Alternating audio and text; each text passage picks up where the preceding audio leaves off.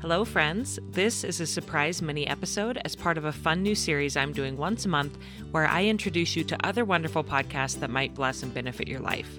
These shows are all produced by or part of the podcast network that I'm a part of, Cloud 10 Media. It has been so rewarding for me to collaborate with other podcasters who are working hard to get their important messages out into the world. Today, I'm excited to share a little bit about the show Minimalish. Minimalish is a podcast about striving to live with less of the things that don't matter, more of what does, and pursuing intention in every area of our everyday lives and motherhood. The host, Desirae, talks about a realistic version of minimalism that isn't just about simplifying our stuff, but also the other areas of our lives like our calendars, routines, mindset, motherhood, work, finances, and everything in between. Desirae is a mom of two girls, four months and four years old, a high school English teacher, and has been podcasting since 2018. Her passion is sharing what she's learning on the journey of living with less stuff and more intention, along with making space for others to share their stories as well.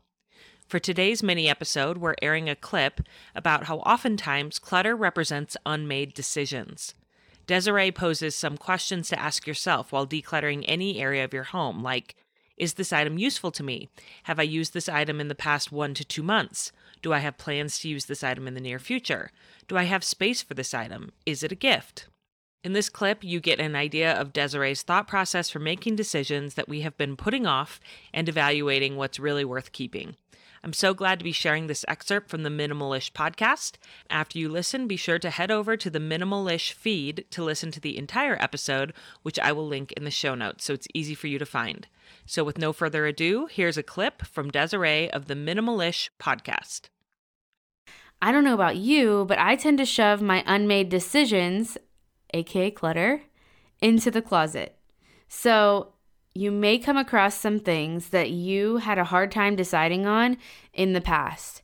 Maybe it's something you decluttered from one room in your house, but you just didn't know if you wanted to get rid of it fully yet, so you shoved it in a closet. My closets, when they get cluttered, are usually full of things like that, like a box from a coffee machine I got, and I wasn't 100% sure if I was going to keep it yet, so I wanted to keep the box, like things like that.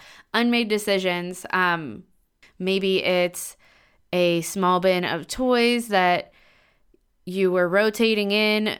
If you do toy rotation or it's like toys you weren't sure if your kids were going to play with or ask for but they're sitting in your closet because you weren't ready to get rid of them it could be anything. But a lot of times at least for me when i shove things into the closet it is things that i just haven't been able to make a decision on if i want to get rid of this or not so it might be harder. Uh, you might come across things that you have been putting off a decision on, whether you're decluttering it or not.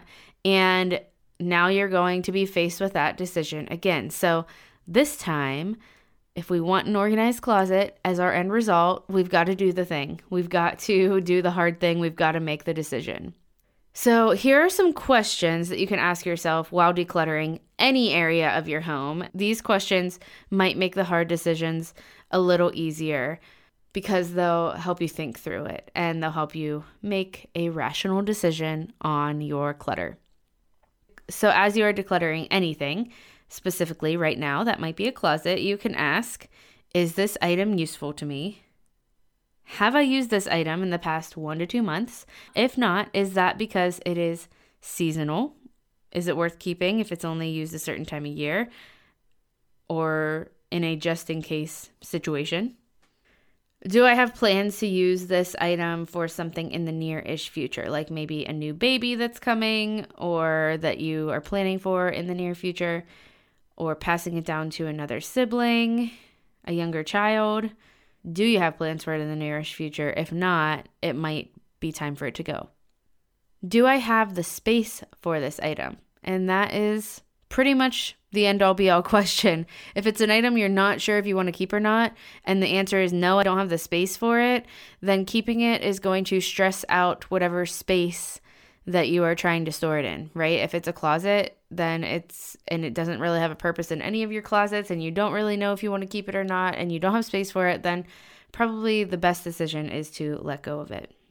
Because spatial boundaries, I think, are the best way to tell us these spatial boundaries will kind of make our decisions for us.